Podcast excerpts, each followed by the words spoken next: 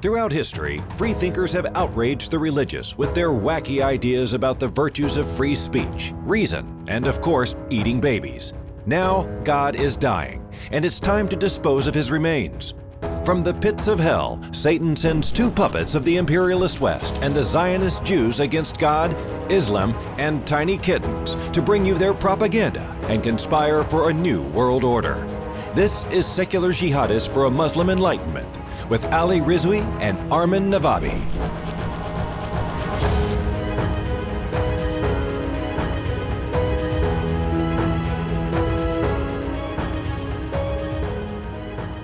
Welcome, everybody, to another episode of Secular Jihadists for a Muslim Enlightenment. And now we are back here. We're back to this thing that happens every five or six years. Um, we've got violence in the Middle East, specifically in Israel and Palestine. So this is what's happening. You know, Israel. Um, there's a new conflict, new stimulus, an event happened. There was a reaction to it. There's a reaction to the reaction. There's a reaction to the reaction. And of course, the initial event was a reaction to a whole bunch of other things that happened before that. So you're going to hear a lot of things here. Um, it's going to probably trigger everybody. Everyone's going to have some issues with everything that we say. That's just the nature of this whole topic. But what we have to understand, and this is the really, really unfortunate part, is uh, this conflict has been going on for over 70 years. Whatever we talk about today, eventually will get resolved temporarily. And then five or six years later, it's going to start again and it's going to continue. And I don't think there's really going to be an end to it until there's a natural I don't know, inevitability towards th- there was going to be a two state solution potentially. I think the time's run out for that. So ultimately, um, I, I don't know what it's going right. to look like at the end. We'll talk about it. But Armin. Um, yeah, I, I don't even know how I'm going to fit all my thoughts into the next hour. We might we, we might have to go a bit over time. Yeah. Um, I, have I've got I've got a hard stop at midnight though. That's the only issue. But okay. We'll try. Um, I do. Um, I do have to first acknowledge the fact that we have uh, Patreon questions that we will get to. Um, that we are doing something new where we, uh, we, because a lot of people say that they can't show up. Uh, a lot of patrons are not able to come live and ask their questions live. So we did a new thing on Patreon. We post these ahead of time and we let people ask their questions ahead of time. Uh, and I'm so glad to see that actually we do have three questions uh, already ahead of time. So you, as a patron, you don't have to show up live to be able to ask your questions. You could post your questions ahead of time, uh, and we will answer it during these live streams. Right. So this is a thing that new thing we're doing for patrons. Um, okay. But yeah, but uh, you could also ask them live. By the way, I already see people in the live chat. Um, guys, if you're in the live chat, please also post your questions.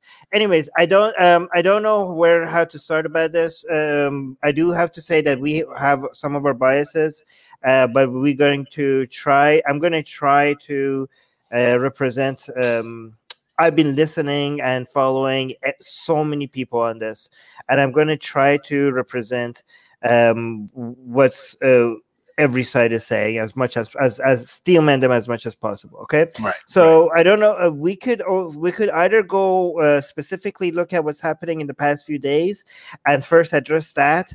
Um, Ali, I'm hearing echo. If you could reduce my audio, audio that would be great. Mm-hmm. Or, or, we could, uh, and then we could go look at bigger picture and see what's what's the whole issue is, where we're heading, bigger picture, and what the problem is, uh, and basically solve the problem for them in the Middle East, and then move on to bigger problems. uh, yeah. No, but but no, but yeah, but so uh, certain things happened um, that doesn't seem I, I might say some things that is going to seem conspiratorial, all right, but I'm just going to put it out there, and maybe it's completely wrong, but the results speak for themselves, whether or not it was planned or not. It, the the results are happening in favor of the people who, if they had planned it, it it's, it's working out exactly um, perfectly for them. Okay, so I don't know how we're gonna. Ali, what you want to get started um, about your yeah. views on how it got started, and I will poke holes at it. Yeah, so let's start this because I mean, I, I don't think we can take the entire thing from the beginning, but let's just talk about the factual timeline of what happened. Mm-hmm. All right. So um, there have been rising tensions in the West Bank and East Jerusalem. There's been a court case happening about the East Jerusalem, you know, the people who've been living there for decades. Um, and uh, there is a decision by the Supreme Court of Israel. I don't know if it came out or whether it's planned or it's expected, uh, where the Palestinian residents in Sheikh Jarrah, which is, you know, it's in the East Jerusalem neighborhood, um, uh, have to be evicted. So settlers are going to come in. They can essentially take the people and ask them to move out of their homes, and many of them have been living there for decades, and et cetera, et cetera. This has been happening for a very long time. Uh, there's settlement expansion, and uh, East Jerusalem settlers are going to come in, and everybody's seen videos and things like that online. You know, you see these uh, people who are having to leave their homes, and settlers coming in, and so on. So that happened, um, and then there were protests. Uh, there was a storming of the Al Aqsa Mosque uh, which is you know the Temple Mount, Mount compound. Same thing. It's very very sacred to to both uh, Palestine, well Muslims and Jewish people, religious Jews, uh, and then yeah, just t- took right. took went from there. Uh, Hamas yeah, so, got involved. They started firing rockets into Israel. Israel's Iron Dome intercepted them. Israel went in, did airstrikes, etc. And this is pretty much what happens every four or five years. So that's what it is. Now, if you want to go back and talk about what the original cause was, you're going to go back all the way to I don't know when, and so you can have Sheikh, that conversation. About so Sheikh Jarrah is a neighborhood in East Jerusalem that is um, you could. Again, I know as soon as I we say legally, it was owned by certain by Jewish people. People are going to be like, "Well, those are Jewish." Uh, those laws are written by Israel, but then we could go to international laws, and then that would become a huge discussion. But yeah, uh, whether well, what does the, the international law says the opposite? I don't. Let's just well, we, that's debatable, Ali. Hmm. But let's. Can I finish? Yeah. What I'm saying. Yeah, yeah, um, yeah. Okay. But the th- the thing is that what what uh, technically it's true that um, those lands were owned by Jewish people, but there are certain things that if you pay attention to, it seems like the timing of uh, everything that happened uh, and the way that it happened was intentional for causing conflict. Okay, so even yes, the Sheikh Jarrah, uh, those lands, those houses, does legally uh, belong to some Jewish people, but there was a way for those Jewish owners to maintain ownership over those uh, houses, uh, and Palestinians to be remain there with as tenants for those people, and that was actually recommended by the court. However, uh, this was intentionally rejected by uh, these uh, by some Jewish people, uh, and if you actually look at um, what was happening at the same time, was one of Netanyahu's um, close political allies opened an office like in that in the in, in the Jerusalem area as a symbolic way to basically poke uh to base for with the intention of poking okay? And to get a reaction. Here's the thing. The reaction has been by certain arabs uh, groups have been and some certain arab leaders is not defendable right?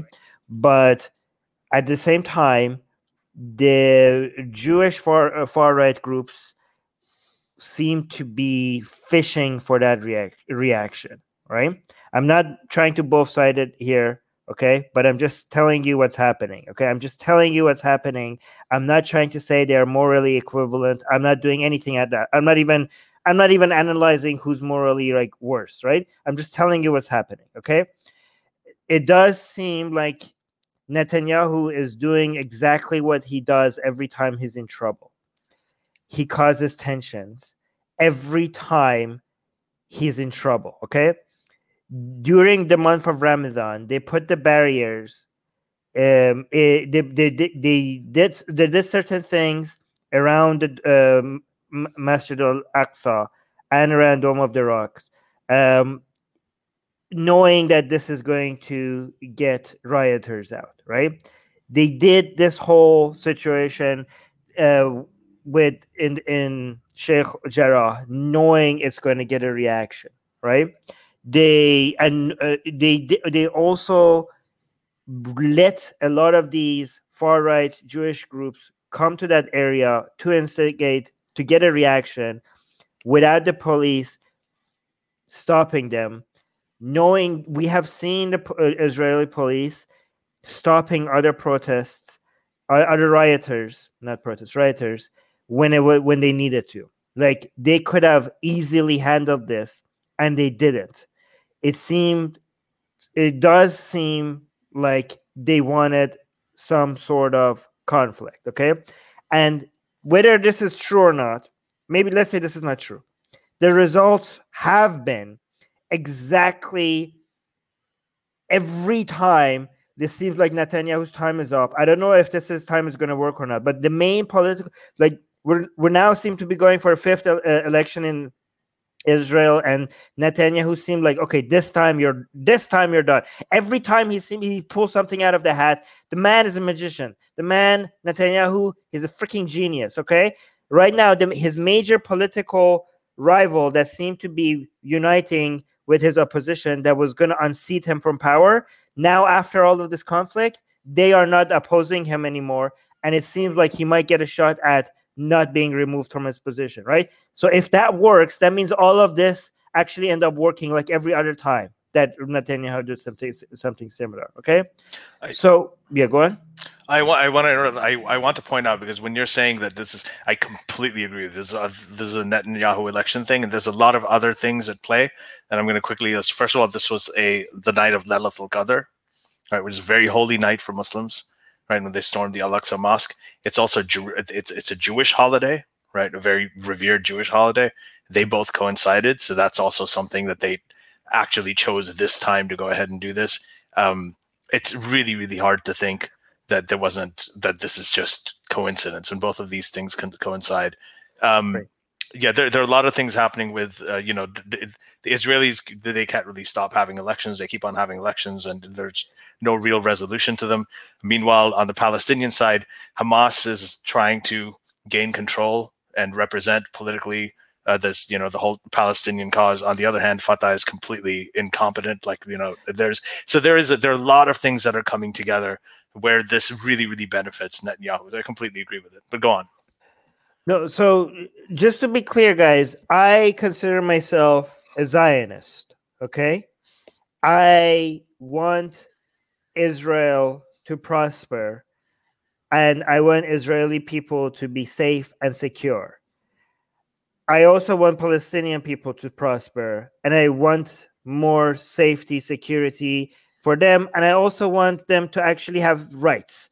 And I also want them to be not electing a government that doesn't have much say in their data. To the, the government that is uh, has a more effect on Palestinians' lives is the one that is in is the Israeli government, not the Fatah right? And they have no say in who is basically controlling their life. I want more rights for the Palestinians, and I want safety and security for Israeli citizens. And I consider myself a Zionist, and I want secularism to be, uh, to defend secularism in Israel, and all the things that I just said. As a Zionist, as somebody that wants the best for Israelis and Palestinians, I think Netanyahu is horrible for everything that I mentioned. I think Netanyahu is the enemy of the Israeli people. I think Netanyahu and far, the far right parties in Israel are are a disaster for the safety and security of Israelis, not only for se- Israel, safety and security of Israelis, but for the Zionist project as a whole.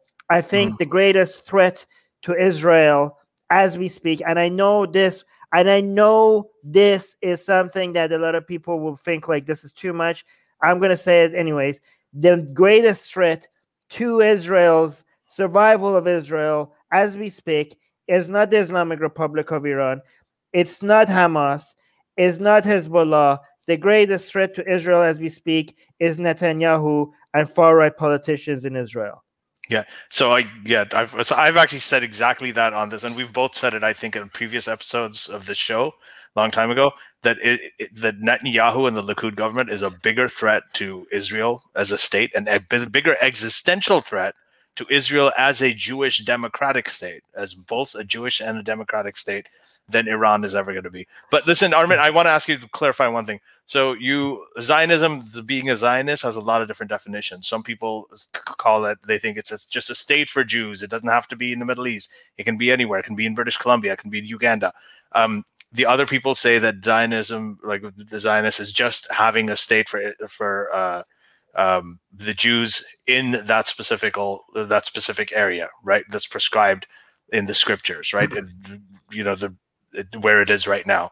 And then there is a, another aspect of Zionism where they say that entire all of Judea and Samaria should be part of Israel. So that support that view of Zionism supports the occupation and supports settlement expansion. Which one are you? I I am as a Zionist. I just I'm a defender of Israel's existence and its rights to defend itself against all her enemies, in, uh, including Netanyahu. Um, and I think that um, Israel, as it could be a symbol, um, not only needs to exist um, as a place for Jewish people around the world uh, to be uh, considered a safe place for them against discrimination that they face. Number they are the, one of the most attacked and discriminated against group of people around the world, and the fact that they have a place that they could go to for safety is extremely important to me. Um, and and but I also want this land that it has become a land for people who were attacked by every almost every country on the planet to become a symbol uh, for freedom, for security, for other groups, um, like you know, like and against all form of discrimination, like the, against the Muslims in China or in India, um, or a, a country that is takes the first step ahead of everybody else to basically recognize things like the Armenian genocide, like basically uh, not only become a symbol for for safety and security for the oppressed in Israel, but also around the world, right? That's my version of Zionism, right? Yeah. But uh, but the main thing that makes me a Zionist is the fact that I defend Israel's existence uh, and its right to protect itself. Yeah. Um, and I and I think that the settlements in the West Bank is it goes against that interest, and I think the creeping uh, far right or ultra Orthodox Judaism in Israeli politics um, with the help of Netanyahu goes against that interest. And I think some people like Netanyahu, let, let me actually make this clear because I'm not, a lot of people are like thinking like when I say Netanyahu is a greater risk to Israel than Hamas, they mean like, like, oh, really, Armin? Like you're, you're comparing Netanyahu to a genocidal, um, to an extremist, uh, radical genocidal group uh, that wants to basically elim- eradicate every single Jewish person in Israel? Uh, yes, yes, I am. Because Netanyahu doesn't care about the Israeli people. Netanyahu doesn't care about Palestinian people. Netanyahu doesn't care about anybody. Netanyahu only cares about Netanyahu. Okay, everything he does, he we have he basically sw- swings from one group to another.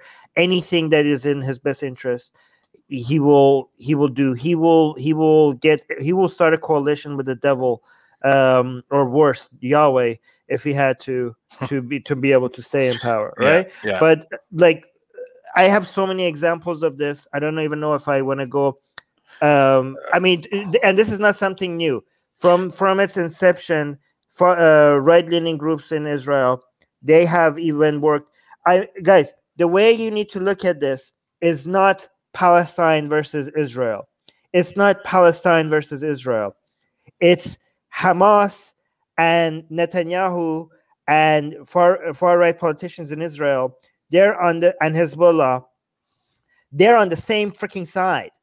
Okay, yeah. I mean, uh, um, ideologically, not they're on the same side, but practically, it ends up that they're on the same side. Right. It's basically Netanyahu, Hamas, and Hezbollah versus the Palestinian people and the Israeli people. And I know the Palestinian people and the Israeli people themselves don't recognize this, but they are being used for the sake of other people's position, for the for the relevancy and the power of Hamas, Hezbollah, and Netanyahu. Okay, the Palestinians and the Jewish people, the the Arab. No, let me actually clarify this. Okay, not the Israelis and Palestinians.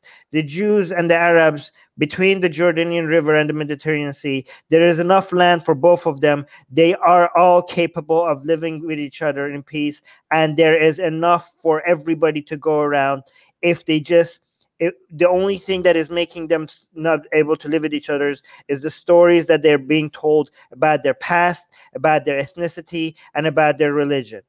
If they are told if the, the only reason why they're fighting is because they have believed these stories. If they are if they believe in different stories there's not the, there's no lack of resources and there's no lack of space for these people. It's only because there are other people that are using them using these people for their own interests and if they could only see that i mean and they won't though because we have oh. seen what one thing that we have seen is that it's not just uh, the the stories that we have been told has sunk deep to the Jewish and the Arab uh, minds because we could we see that it's not just the uh, uh, you know Netanyahu like um, it's not just Hamas throwing missiles um, in Tel Aviv. Could, we just saw so many videos of civilians attacking civilians. This goes against this goes against so many years of goodwill that we have uh, that we managed like when i was when i was in tel aviv when i was in jerusalem i saw so many arabs and israel and jewish people living side by side without even noticing who's an arab and who's a jew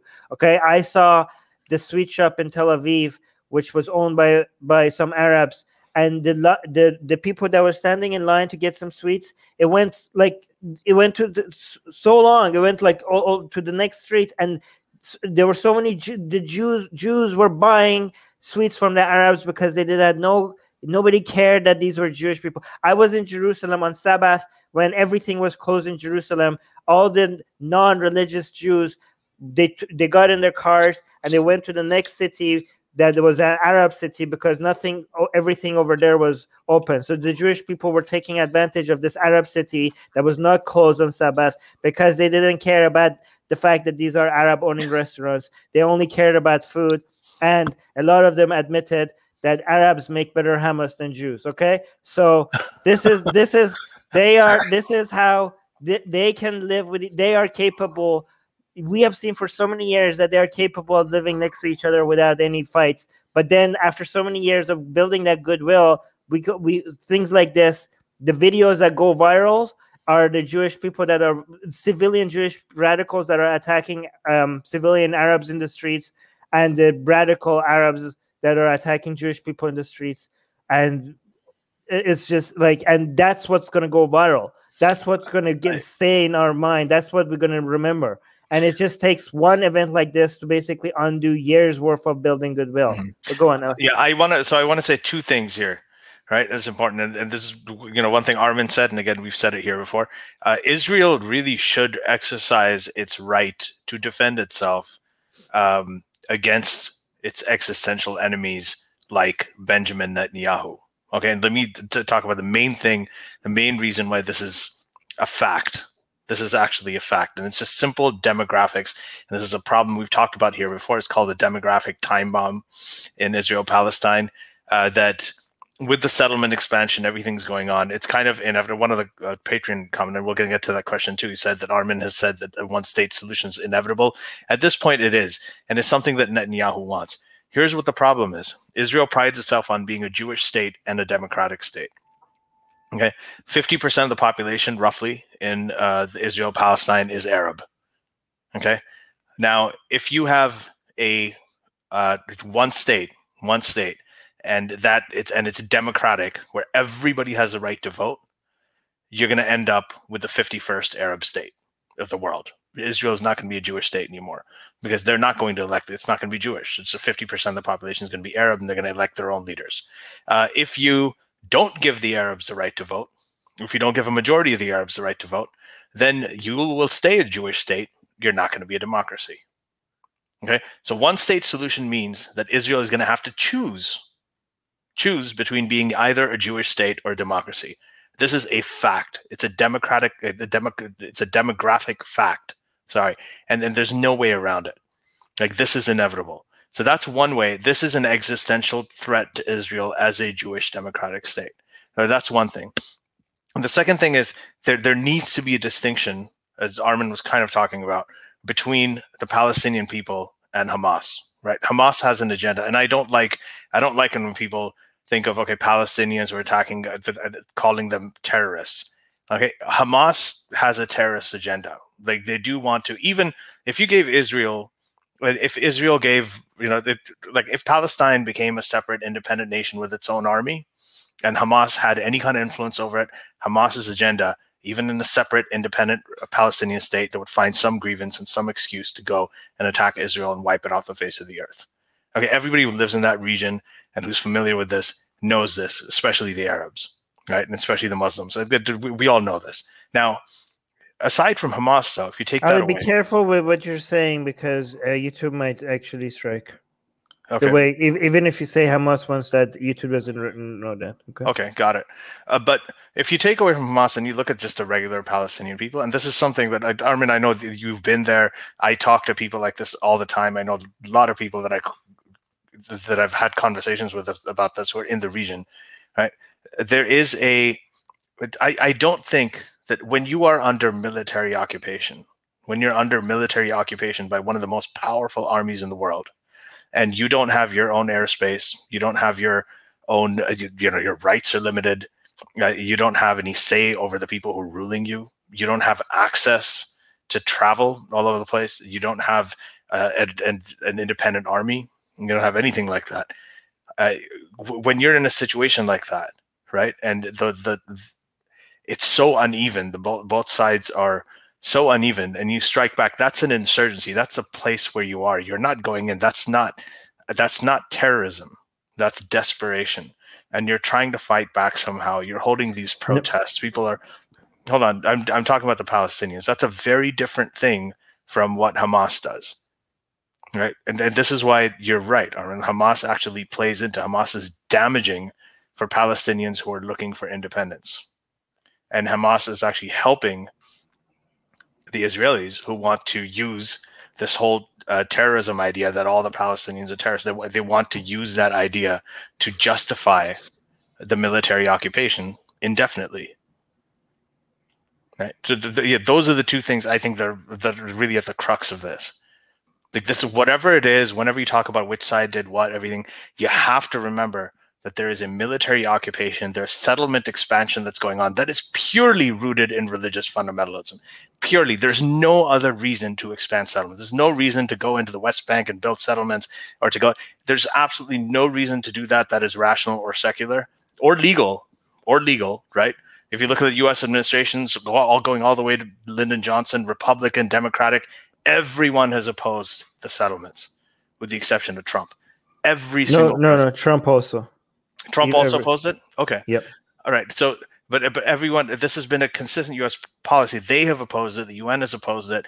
This has made this is the fact that has made Israel a pariah. This continuing all this settlement expansion because they need the votes of the settlers and the super super religious, um, you know, faith head Jewish people uh, who who want to continue doing that, right? And and this is not so. So when when when you do that, you make the two state solution impossible.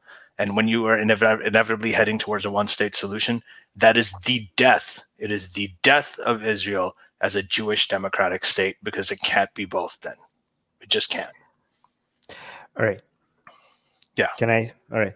Yeah, Uh, go for it. j- let me let, let's i just want to be clear about this okay because a lot of people are not very right in the head so they don't understand that when we criticize be- because their minds are binary and they're thinking black and white terms and for them i know like most of you understand this but for those idiots who might think that we might be making any excuses for ha- hamas or hezbollah okay first of all, if you think that you're you're a moron, okay. Uh, second of all, do not let any like when we criticize Netanyahu for using organizations like Hamas for his for his own political agenda, that is in no shape or form any excuse or any justification for what Hamas does or what it stands for okay? It's you should be able to look at what netanyahu is doing and look at what these far right parties in israel are taking israel in the direction of without somebody constantly throwing but hamas but hamas in your face okay just if anybody tries to do that to you just tell them at the beginning like hey hamas bad right We uh, Hezbollah bad, Hamas bad. We agree on that. Okay. We agree they're evil organizations. They're genocidal, and there's nothing that they do or nothing that they stand for that any both of us can defend. Agree? Okay, agree. Can we talk? Can we now look at what Netanyahu is doing with the help of these organizations? That's one thing. Okay. However, I also have to mention that when you criticize the the far right groups and Netanyahu's administration, do not let anybody ever come and say, "Well, can you blame Hamas though? Can you blame these resistance groups?"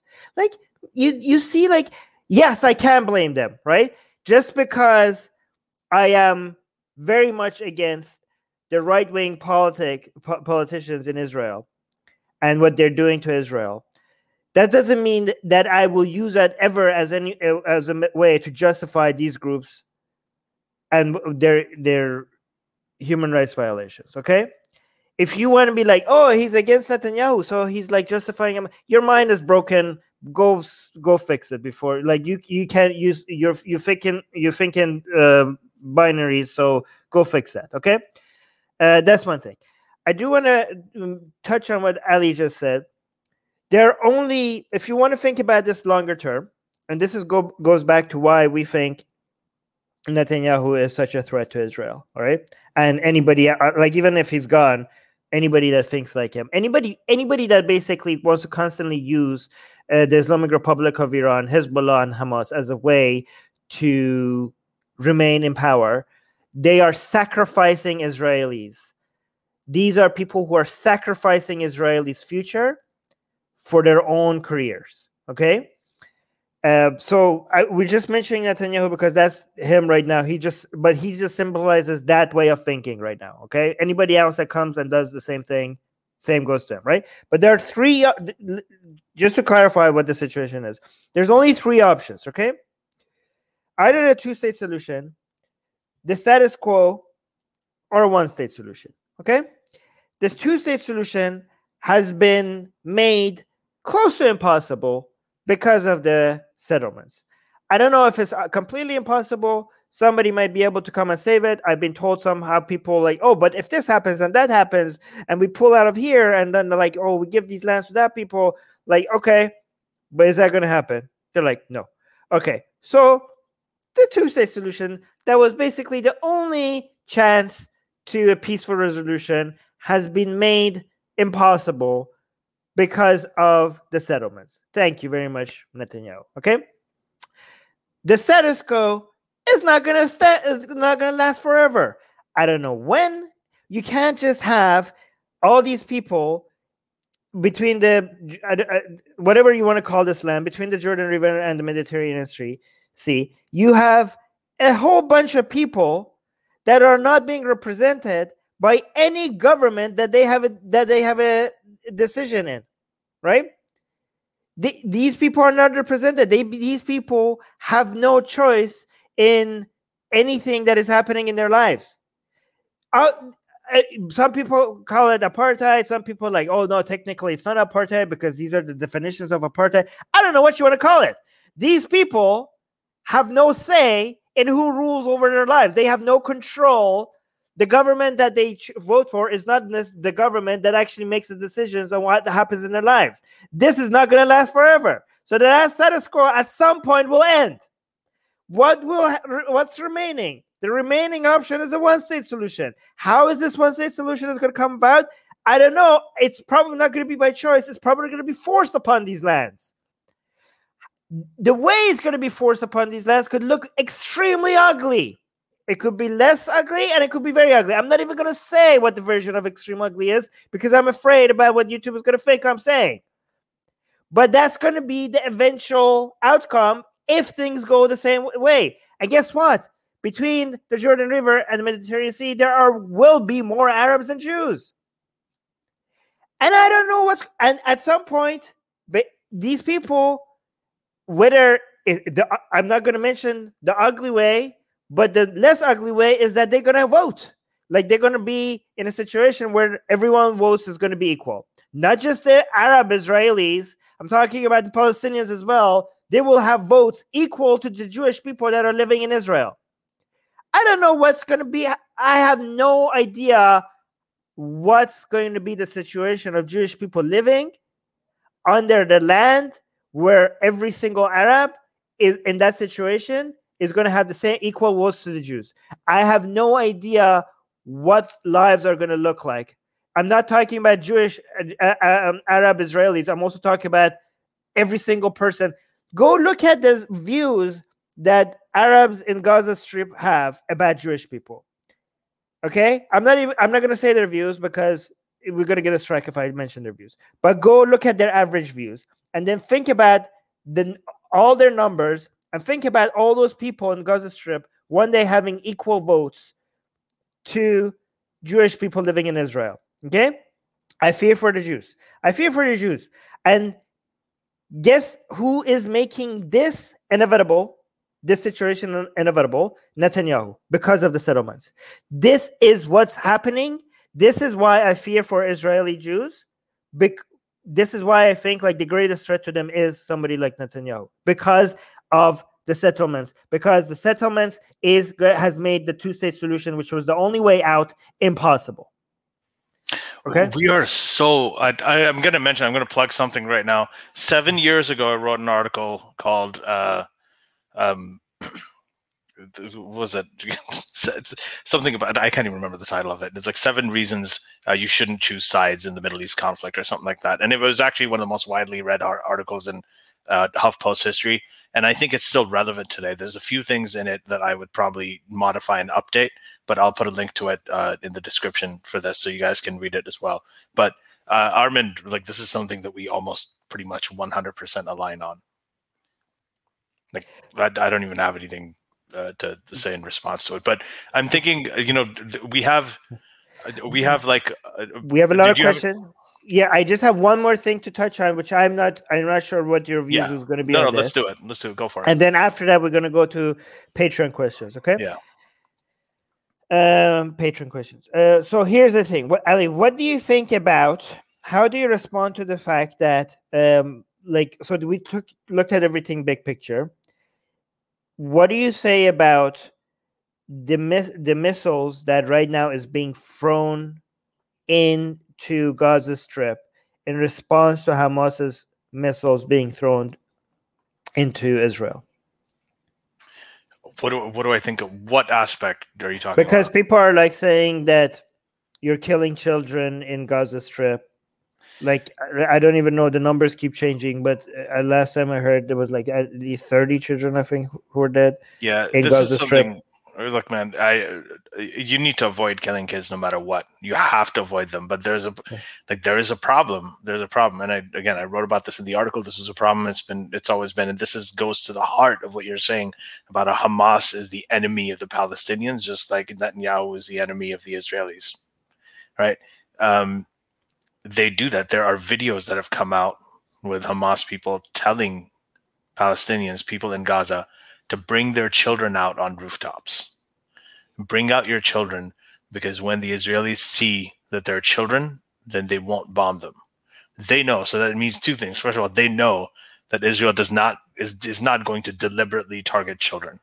In fact, they will uh, often try to avoid legitimate targets because they see children, they don't want to kill the children because it doesn't help them. I mean, just going around all these pictures and videos that circulate of children dying, uh, there's no way that that has made Israel a pariah. Like Israel has become a pariah in the world, including the Western world, right? because of all of these images that have come out. So it does not help them, does not help their cause. So I, I, I don't think it's deliberate. I think they try to avoid it. Hamas knows that. That that's why they ask Gazans to come out. This is on videos you can watch them online, asking people to bring their kids out so that the Israelis don't bomb. That's number one.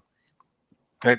Um, so th- th- this is a problem. The, the second thing is uh, that when you, when you do have to strike back, I mean, someone's firing rockets at you, especially when it's Hamas, you have to fire back. Like I mean, you you have to you have to do something. That if you're not going to shoot missiles into it, you got to do something.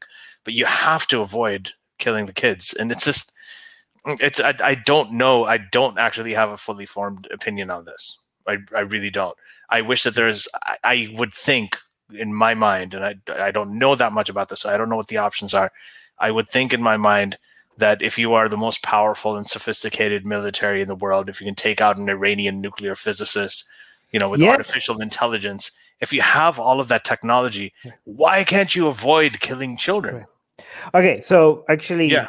I have I have had a similar conversation. I forgot the quote by this Israeli um, chief of staff that said something similar regarding the operations that needs to happen.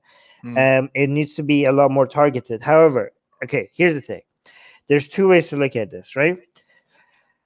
So um, we know we know Hamas uses civilians as shields Shields. we know that okay um we also know that we um just because your enemy uses civilians as shield that doesn't mean that you shouldn't uh, you shouldn't try to avoid um the, you know targeting that shield right? We also know that hamas doesn't care about uh, hitting civilians. In fact they actively target civilians on purpose. And israeli's army does actually try- try to avoid civilians. However, that doesn't uh, mean that they are not to be blamed. Okay. Um, the thing is that the argument is that we, if any any other nation, any other nation, if they had missiles coming down upon them by their neighbors, um, they would have responded similarly in throwing rockets back, if not even more aggressively. Okay. Um, and they also sh- show that Israel does try to avoid citizens, but there's only so much you can do. So there's two issues with this uh, argument. Okay.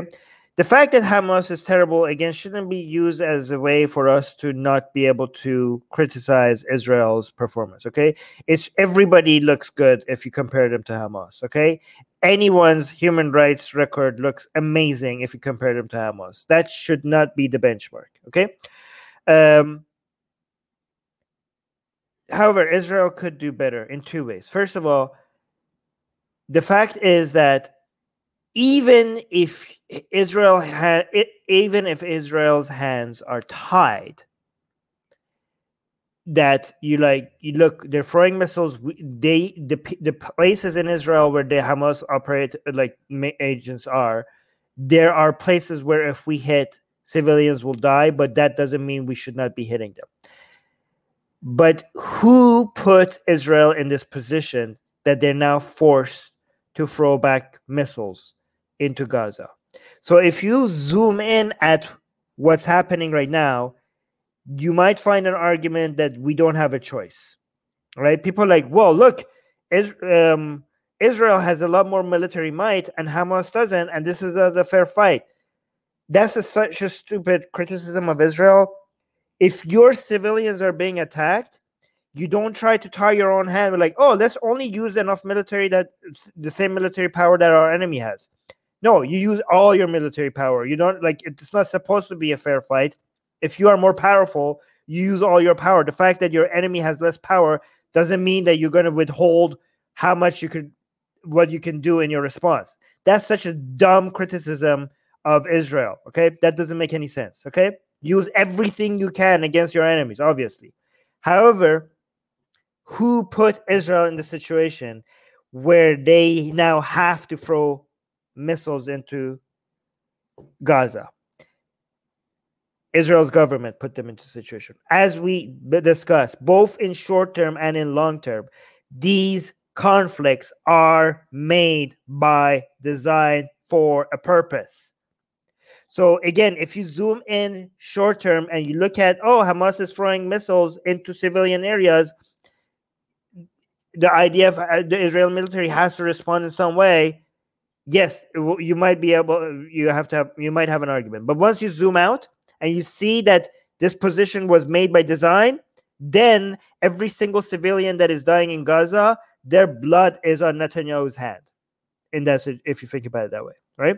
So that's one point. Another point is that if you talk about uh, not only Palestinian civilians that are dying, their blood is on Netanyahu's uh, hands, on Netanyahu's hands and Hamas's hands. The civilians that are dying in Israel, Israeli civilians that are dying, their blood is also in Netanyahu's hands. Okay. The the issue with Fakhrizadeh, um, people say like, look, here's the thing: when Mossad took out Fakhrizadeh, okay, his wife was centimeters away from him. The number, the number, how much collateral damage do we have when Fakhrizadeh was taken out by Israel?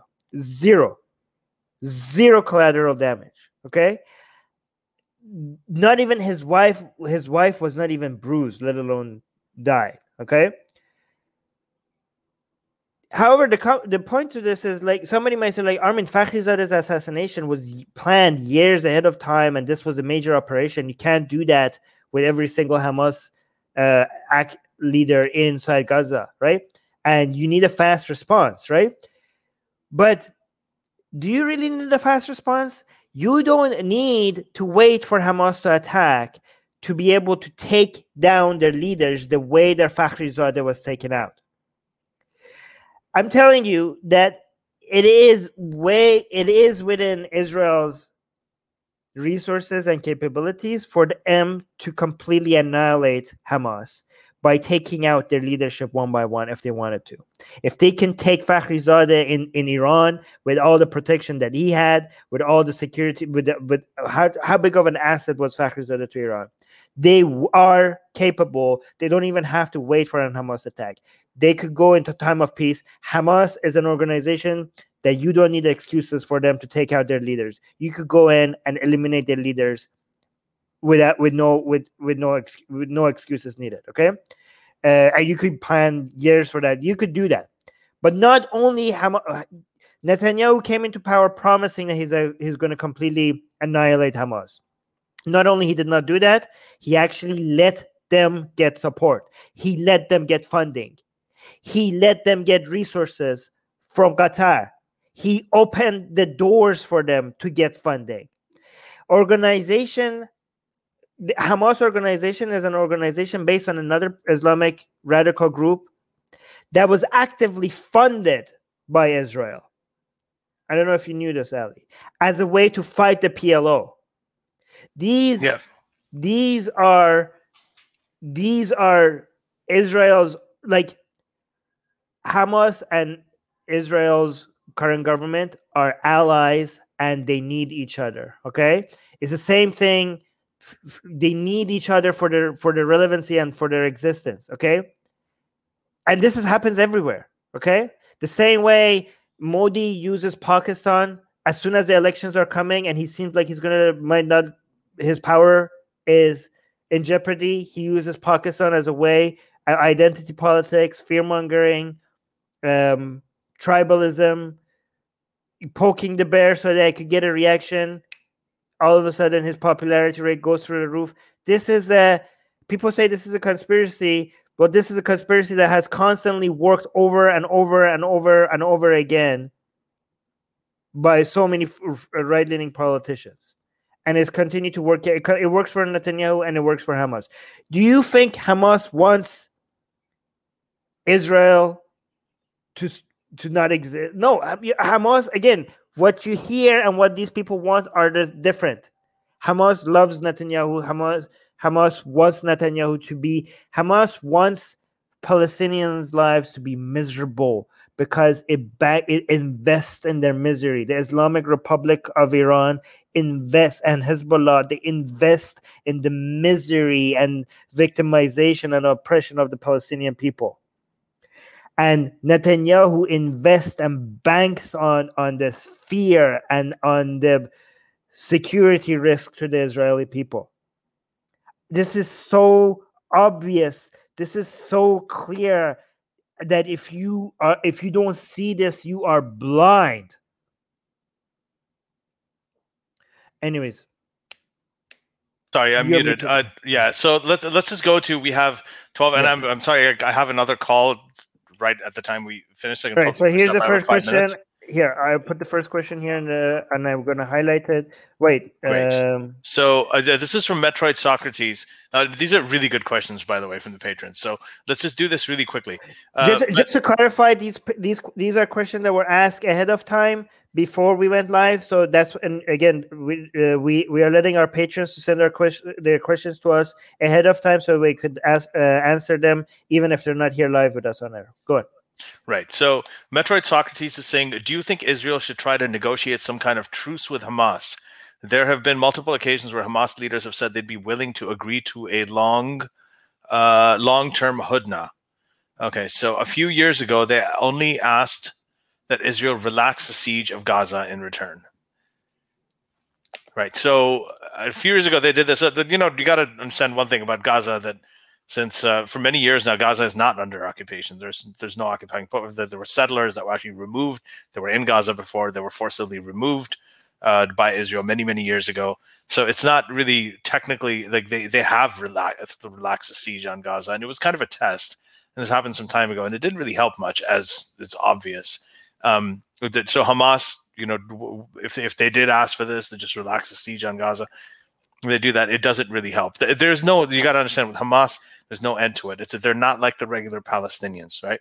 It's like when Antifa people get in and try to defend people who are fighting against police brutality, black people fighting against it's there's not they, they, there's a huge disconnect between the two, um, and you know a lot of a lot of Palestinians don't like Hamas. They don't they don't like. Hamas. Okay, but they're elected by the Palestinians. Here's the thing. I uh, know. Well, well, uh, let's talk about that. That's a that's a loaded thing. Like when you say they're elected by the Palestinians, like they are, they're elected by Gazans, and they're elected by mm-hmm. Gazans for a lot of other reasons. Like right. Fatah, the, the the other party is completely right. when it comes to social services and providing things like that, they're they're completely useless. Hamas is very good at providing those things. But anyway, that's a All longer right. conversation. Yeah. Okay. Say so, what you're gonna say.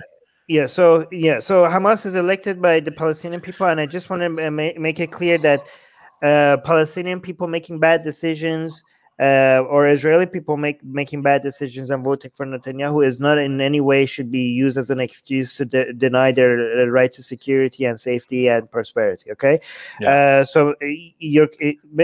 Metroid is clarifying his question, saying, I'm referring to all the restrictions and things that can be important to get Gaza for Israel. They were elected. Yeah, okay, so here's the thing um, what what Hamas says and what Hamas wants is two different things. What Hamas says to the uh, to the international community and what Hamas actually says for its own internal consumption by the um, by by Palestinians are completely contradictory. Hamas never wants anything uh, like Hamas is a pro genocidal. Like there is no way that Hamas will ever. Um, Ne- like negotiation with Hamas does not make any sense. Okay, um, the only uh, I mean, as bad as Fatah is, again, I'm not. Here's the thing: if I say Fatah is better than Hamas, that's not a defense of Fatah. Fatah is horrible as well. But every like, if you know anything about the politics, Fatah is the only organization that you could have negotiations with. Hamas is an is a terrorist group that should not be negotiated with. What they say should not ever be believed. Um, and removing any of the restrictions Hamas might keep using Hamas might keep using starving Palestinians in the Gaza Strip as a way to t- to signal to the international community that the restrictions need to be lifted. But we know and they know that restrictions being lifted is mainly they they don't care about the Palestinians. They want to get missiles inside the Gaza Strip.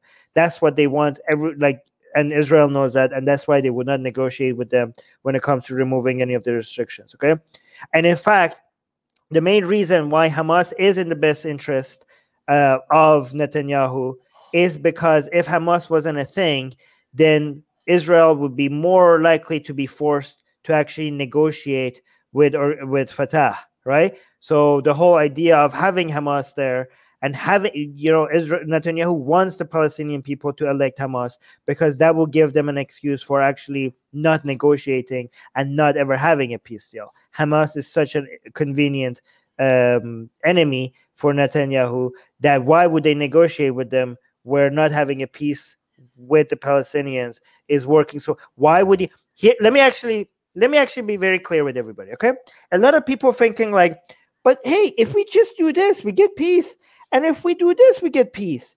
Why are they not doing these things? we all know that if they do this and this and this, and that side do this and this and this, we're going to get peace. So why wouldn't they do it? Have you considered? Here's the thing: a lot of people think that these people must be idiots. We all can see what you how we get peace. These people are morons. They're not morons. Maybe if you shift the way you're looking at things, maybe if you see that maybe they don't want peace, maybe everything will start making sense to everybody. If you stop assuming that they're morons, but just start assuming that maybe peace is not actually a goal here. And then most of their actions start making sense to everybody, right? So yeah, that's, that's exactly it. Okay, so yeah, let's get the second uh, uh the second Patreon question. Um, and this is I'll start reading it out now. Uh, where is it? Yeah. The private chat. Okay. Uh, Rachel Davies is asking, do you think the value placed on martyrdom in Islam should be considered when evaluating the differences in body count between sides? Does this belief contribute to a kind of recklessness with civilian and child lives by Palestinian leadership? Um, yeah, yeah. So here's a, that's two different questions. Um, I don't think that the martyrdom thing should in Islam should be considered because we're we're smarter than that. Yeah, the Quran does say that those people who die in the way of God are not really dead. So you know, by that time, by that count, a lot of these casualty counts will drop dramatically. But that's not what it is. This is what we were talking about earlier. I mean, you don't have all of these people are not terrorists right? Some of them are insurgents and they are being militarily occupied. Like they don't have freedom. They're locked in a place that's like the size of Manhattan and, and they're super crowded and they don't have anything. Like they're really, really struggling. And they've been living like this for decades and decades. So it's a very, and uh, by the way, I should also say Egypt controls the southern border of it. So it's not like Egypt is helping them or the other Arab states are helping them either. So they are, it's, it's not just Israel. I mean, they, they're completely being targeted by everybody. They're locked into this kind of cage and, and they don't have any independence. So I, I don't think, I think that's very different than, for example, when you have uh, terrorists in Saudi Arabia coming to the US and attacking the Twin Towers. I mean, it's a totally, totally, totally different thing. Um, so I'm, I'm not I'm not a fan of using that term blanketly upon everybody. With Hamas, yes, I think it applies. Now, the, does it apply to a kind of recklessness with civilian and child lives? This is a problem. If you believe in martyrdom, if you believe in life after death, if you believe that okay, death is this amazing thing. If you die for God, then you know you go to heaven. And and uh, if if you believe in that kind of thing, then yes, you do devalue life. The very concept of martyrdom and dying for a good cause right? That's divine and life continuing afterwards is a an insult to life on earth. It's a devaluation of life on earth. So that question you're right about. That's my view on it. I don't know armin if you agree then we can move on to the next one uh, no, the main the, the, main reason why there's differences in body count is because Israel has much a stronger military um, power than Hamas does. That's the main reason. Um, but however, I do have to say that religion is okay. So again, this is not a binary thing. People are like, "Oh, is is it religion?" Um, or is it not religion that has an influence on the um, activities on the Palestinian side?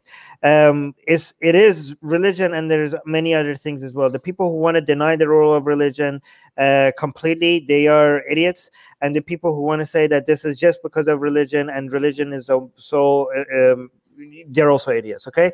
Obviously religion has a role but obviously there are m- many other factors.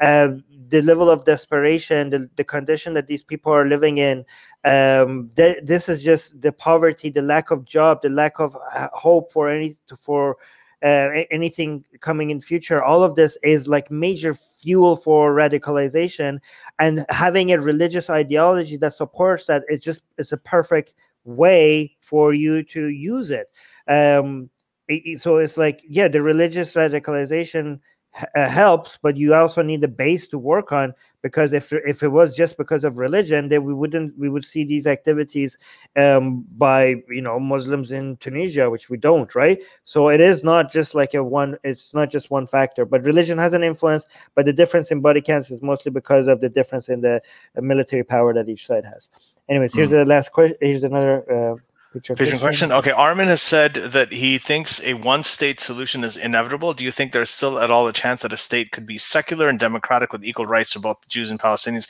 We, we so we've already covered this. Yeah, we did cover this in yeah. the podcast. Can I say one thing about this? Go ahead. Um, ima- imagine, and I, I, I read this. I don't know whose idea this was. Imagine if every week after like Friday prayers, I think it was Thomas Friedman who said it. All of the Palestinians just came out with signs said that said we want voting rights completely peaceful, no nothing, no issue. They just said, give us the right to vote. And images of that, those are the images that went viral around the world. Okay. All of them just came out and said that there's no violence, there's no rockets, just voting rights protests coming out. Like, and, and that's it. That's all that happened.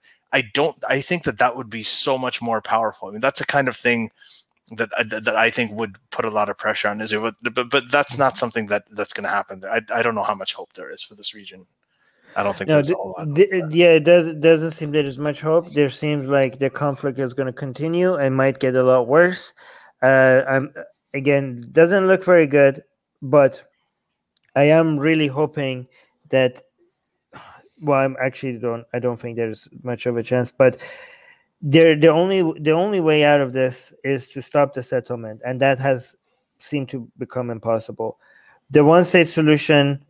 Um, you know, once we get there, once we get there, um, after maybe and a very ugly phase, maybe we're gonna get to a situation. We will probably at at that point we'll get to a situation where things are better. Like we we probably live in a completely different world by then. If if like Jews and and Arabs live side by side without caring about each other's religion or ethnicity. But before we get there, it's going to be ugly and I don't, I can't. It's not even safe for me to describe how ugly th- that could look, right? Um, so it, it, forget like you say, would it be a secular democratic? Like the concerns that I have is way beyond whether it's going to be like. Not only it will not be like we might not have secular democracy.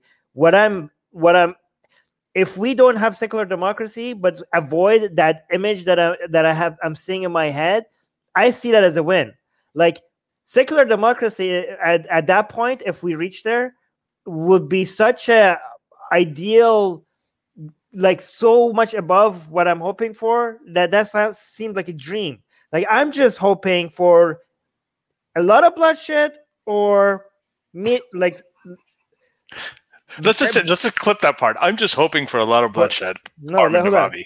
I'm hoping for not like between a lot of bloodshed and some bloodshed. I'm just hoping for some bloodshed. You know what I mean? Like it looks like not. I just hoping like there's not going to be rivers of blood. Okay, so you guys are talking about like, oh well, we have secular democracy. Like, um, can we like focus on avoiding full on outright confrontational war at some point? Again, guys, this is like a you're you're sitting on a box of explosive in in the in the region. You have a whole bunch of Arabs who have not do not have the rights to live based on their own decisions and their choice with freedom and full full rights. And this will one day open.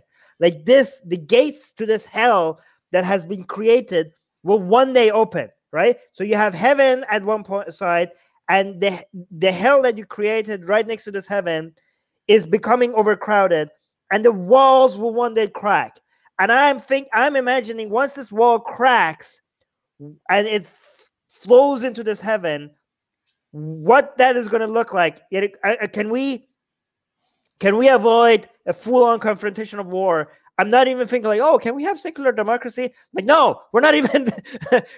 can we just avoid not like a full on bloodshed? Like that's what I'm thinking. Like, so that's uh, that's what I'm. Yeah. That's what I'm trying to avoid. I, am yeah. thinking of trying that people are trying need to avoid.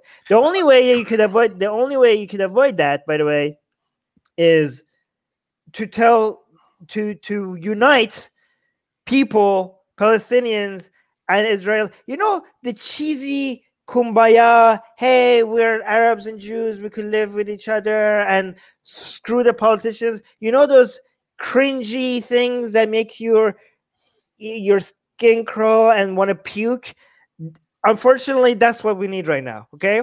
We need cringy kumbaya puke worthy videos of people like oh peace we could like screw the politicians all those things that i hate to even watch because it's just the cringe is not worth like i hope other people watch it i don't want to see it that's what we need right now okay it's like the Islamic unicorn that we talked about. Funny. Yeah, yeah, on Eid, the Eid unicorn. Okay, um, so let's just do. I, I'm, I'm, I, I, I can do. Let, us do five more minutes and let's do one or two more questions if that's okay.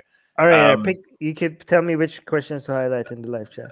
Yeah, so I mean, there's some comments. So there's one question here from Alex of Oz, the panel logician, at 11:39 p.m. Uh, well, oh, from, for me, it's 11:39. Yeah, he's saying. So I think this is a because this is something we haven't covered. Sorry, guys. A lot of the questions you you have here we have sort of covered. So, mm-hmm. um, but this is he's like, which is worse, allowing hundred kids to be killed or preventing 100 kids from being killed, but in the process killing 50 different kids? Um, this is a question that comes up a lot, and it's that whole idea of look, the hardest decisions in life, yes, are the ones between bad and worse. When you, they're not between good and bad. You have to choose between bad and worse. And if you choose the bad, then a lot of people will be totally oblivious that there was a worse alternatives, and they're gonna you're gonna get crap either way.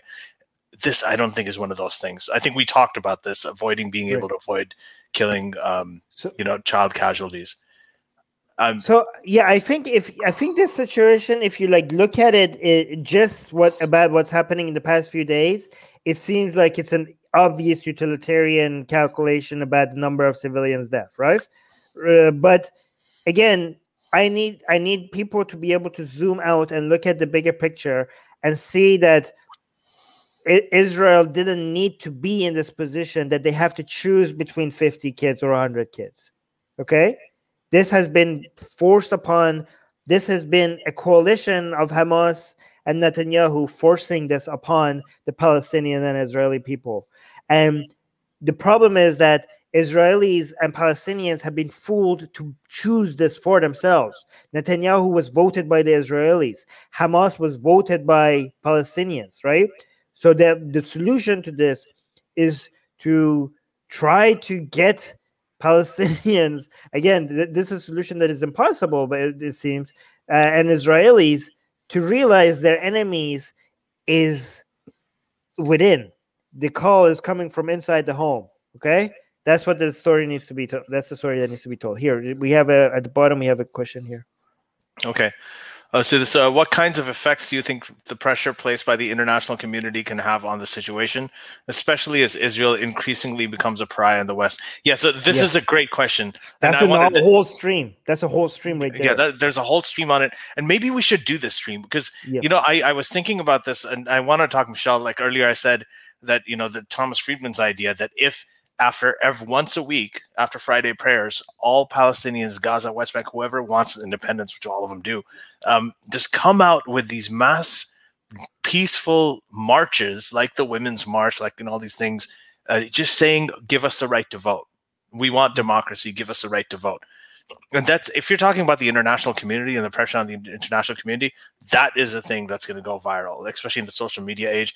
This is Israel is going to be uh, it's going to be impossible, impossible for Israel to ignore. It's going to be impossible for Western countries to say, okay, we stand with what Israel's doing, what Netanyahu's doing. This, it's going to be impossible for them to make that case because it's going to come across and appear anti-democratic, which it is, hmm. which it is. Right? Can I respond to this? Also? Yeah. All right. So, I I have to. Uh, uh can you mute yourself? Oh yeah, there we go. Um, right now we are ta- we are saying for the first time democratic politicians in the united states discussing more more than just bernie sanders talking about making aid to israel conditional okay? This is unimaginable to be spoken by so many politicians in the united states this openly. This used to be political suicide okay the, even suggesting this used to be political suicide. The, the views right now in the United States are shifting, and the fact that Democrats are now in power shows how bad of an investment what Netanyahu made to first of all when Obama was in power to turn his back on Obama and go to the Republicans directly in Congress and then when Trump was in power, making all of his investment with Trump, and Trump becoming so unpopular right after in the United States, made and then with all the Black Lives Matter and all the like fighting for the oppressed, all of that together made Netanyahu's investment in Republicans and Trump a, such a bad idea that now everything is now firing back on him. Yeah, everything yeah, is firing back on him, right? So uh, this was like this was a bet, uh, you know, this was a bet that Netanyahu made, and, and now you can see that he's the return. Yeah. again, the, the, and one thing else that is very interesting is that now the people, now the lobbyists, like uh, Israeli lobbyists in the United States and all the uh, advisors and all these think tanks and institutions are realizing that not only they can't rely on Americans, uh, uh, the the public opinion in the United States is very quickly shifting against them, and not only the people, the politicians now in power are also. I mean, even Biden, Biden is very traditional, so he, he will still uh, is in his instinct to constantly say Israel has a, right to defect, uh, uh, to uh, defend itself. But the more and more Democrats are uh, saying it, it uh, are talking differently. Um, but uh, they know that they can't rely on Demo- the Democrats, uh, the con- Congress, and American people. The interesting thing is that Israel now sees that they can't even rely on Jewish Americans. Jewish Americans' opinions is now more pro-Palestinian than Israel as well. The only it's very interesting because Israel can Israel is now realizing that they need uh, evangelicals in the United States more than they need Jewish people in in, uh, in America more than they need Jew- Jewish Americans are less reliable as a source of support for for Israel in the future than evangelical Americans. Like the Christian yeah. Americans are now the main group that they need to appeal to as a source for yeah. political power. There's, I, I can, and, and again, this is the last question because I gotta go, but I, I have to reiterate this point. There's, in addition to those things that you said about him coming, Netanyahu coming and addressing the Republicans in Congress and everything, Biden went to visit, Biden himself as vice president went to visit Israel, and the same day right, the Israelis started like doing this all this uh, construction on new settlements and demolitions, and I, if I remember correctly, and he took that very very badly. So there's bad blood between them uh, on a very very direct level. And here's the thing: I grew up when I grew up. Democrats and Republicans alike, the one thing that they were that bipartisan, unwavering support on was alliance with Israel. Israel is our biggest ally. We have to support them no matter what. Democrats, Republicans, it used to frustrate Muslims everywhere. Netanyahu decided his calculation was, you know what? Instead of having both parties, let's just put it down to one. Let's just make Republicans our friends. That was hmm. his calculation. This is how big of an idiot this guy is.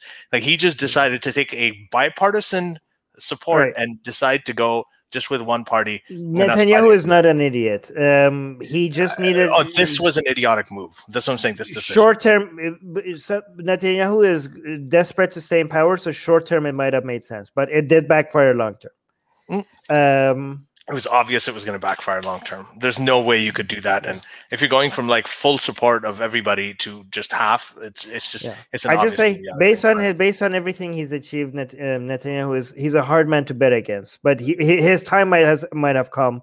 But so far, it's amazing how much he's yeah, managed. We'll, we'll see where Israel is in like the next five, six years, and we'll see how much. No, but yeah, again, his time, his time has come. His might have yeah, come. Time we'll see. Okay.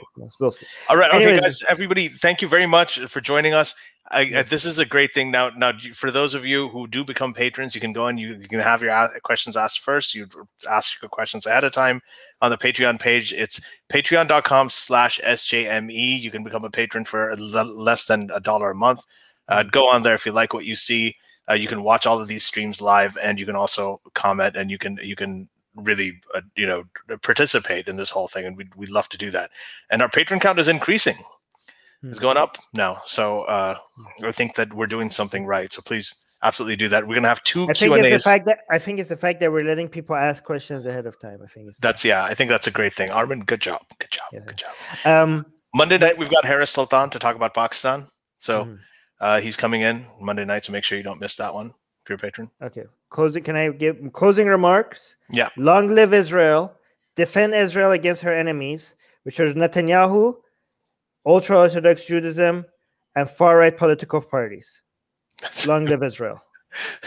that, okay, so we got that's a clip that you got to put as a promo for this episode. All right, guys, thank you very much. It was wonderful. And Armin, I'd love to All hang right. out after, but I can't. All right. Okay. All right. Bye, guys. Bye. The secular jihadists have been made possible thanks to the Illuminati and the covert support of Israel and the CIA. That's what we have been told, but we haven't received our checks yet. If you like what we do, please support us. Share the podcast with your friends. Write and tweet us with topic and guest suggestions. Or head over to secularjihadist.com and give a dollar or more for exclusive access to live video. Have your questions read and answered on the air, and more. Till next time, may the flying spaghetti monster be with you. Thank you.